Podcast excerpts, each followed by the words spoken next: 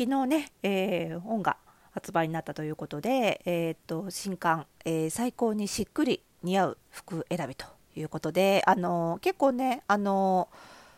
えーと、ツイッターとかインスタとかでもあの本屋さんに予約してましたとか今から受け取りに行きますとかね結構コメントをいただいておりましてただねまだねあんまり感想を聞けてなくてあの多分一番早くて受け取った方昨日だと思うんですよ。なんでまだゆっくりね、ま、平日ですしね読んでないなかなか読む時間がないんじゃないかなと思うんですけど、まあ、大体 あのこういう本とかあとは、えーと、ファッション雑誌とかの取材を受けたりした時ってあの発売直後は感想がないこう無風の状態っていうのかなあの急にシーンってする感じっていうのかな なんですよね。で大体雑誌ファッション雑誌とかだと、ま、2週間ぐらい経つとわーっとなんか反響があったりとか、それこそね、あの直接サービス、それがきっかけで申し込んでくださったりとか、まあ、うちのスクールにね、問い合わせをしてくださったりとかっていうのがバーッと出てくるんですけど、ね、あの本はやっぱり読む時間がかかるのであのちょっとしばらくの間無風状態が続くのでその間大丈夫かな？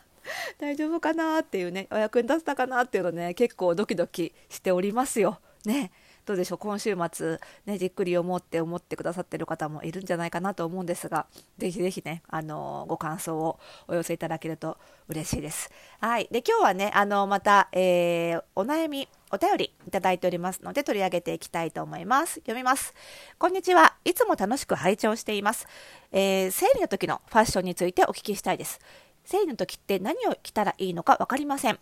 もし汚してしまうようなことがあったらと考えると淡い色のものやお気に入りのもの体にフィットしすぎるもの洗濯のしづらいものは着られません。でもそうすると制約が多すぎるため無難で地味な服装になってしまい生理でメンタルが落ちてる中でさらに気持ちが慣れてしまいます。生理の時でも快適かつ気分を上げられる服装ってあるのでしょうか？生理の日のための服装と普段の服装って分けている人が多いのでしょうか？初めて生理が来てから20年近く経ちますが生理の話ってなかなかしづらい空気があるのでまだまだ人と共有できない悩み事がたくさんあります、えー、特に生理とファッションについては誰とも話し合ったことがないのでみんなはどうしているのかなと気になります。雑誌などの着回し特集で生理の日のコーデとか掲載してくれたらいいのにと思います。とても気になるのでお答えいただけると嬉しいです。めっきり寒くなりましたがお体ご自愛ください。ということでありがとうございました。お便りいただいてますので今日はこちらにつついて回答していきます。それではスタートです。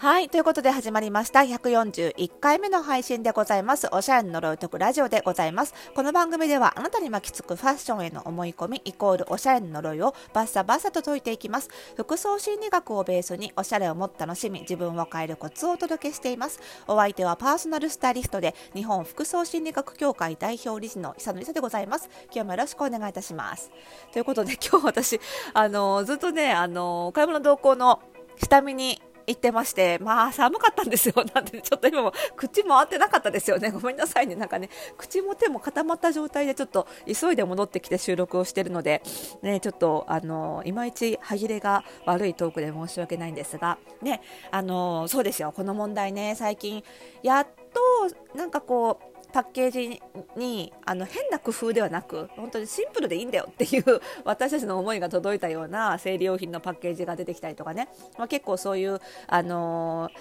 ー、なんだサニタリーショーツ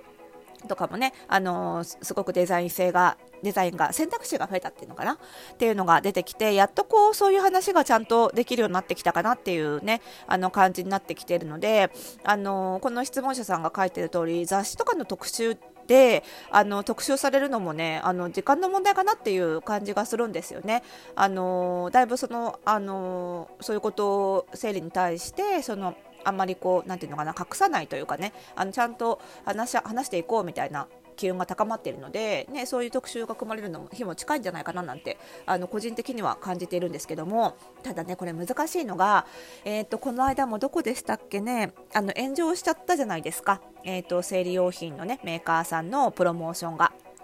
でやっぱりねあの難しい問題としてはねやっぱり生理って個人差が非常に大きいのであのー、なんだろうな一面的に捉えられないっていうかねそのその女性特有の現象として生理っていう同じ名前が全員ついてるんだけどその内実というか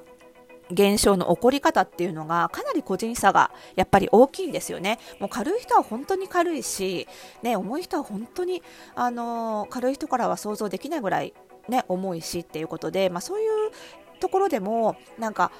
分かり合えなさみたいなのを女性同士でも感じてしまう機会って結構あるんじゃないかっていうふうに思うんですよね。だからその一律その生理のファッションということで提案しづらいっていうのも正直あるのかなとは思うんですね。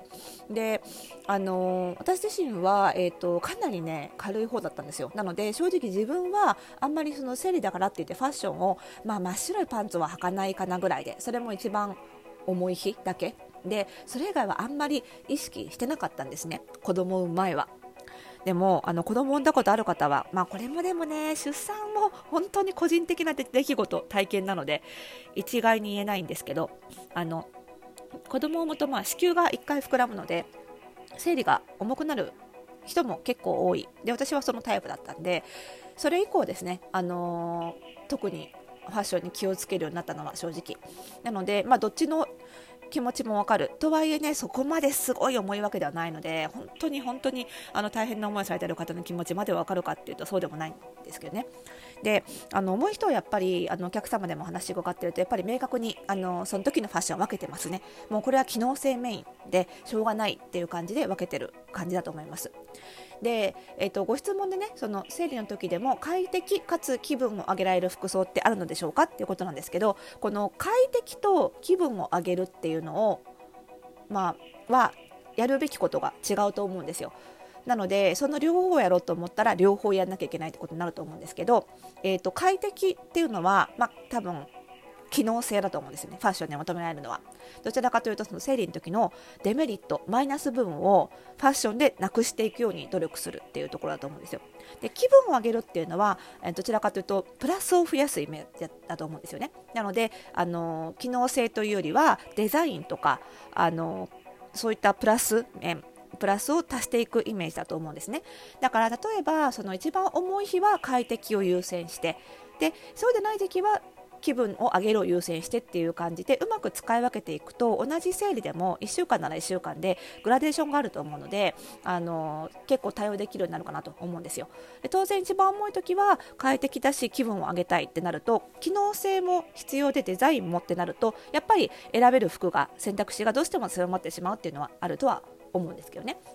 で快適っていうのはやっぱり汚れが目立たないってことなのであとは冷えない。あとは血流を妨げないように締め付けがないものにするってなると、まあ、どうしても色柄的にはこの質問者さんのおっしゃる通り無難で地味な印象になってしまうかもしれない。ただ意外に無地よりも柄の方が汚れって目立たないんですよね。な柄の中に変な話ちょっとピッてついても分かんないっていうのはあるので意外に花柄とか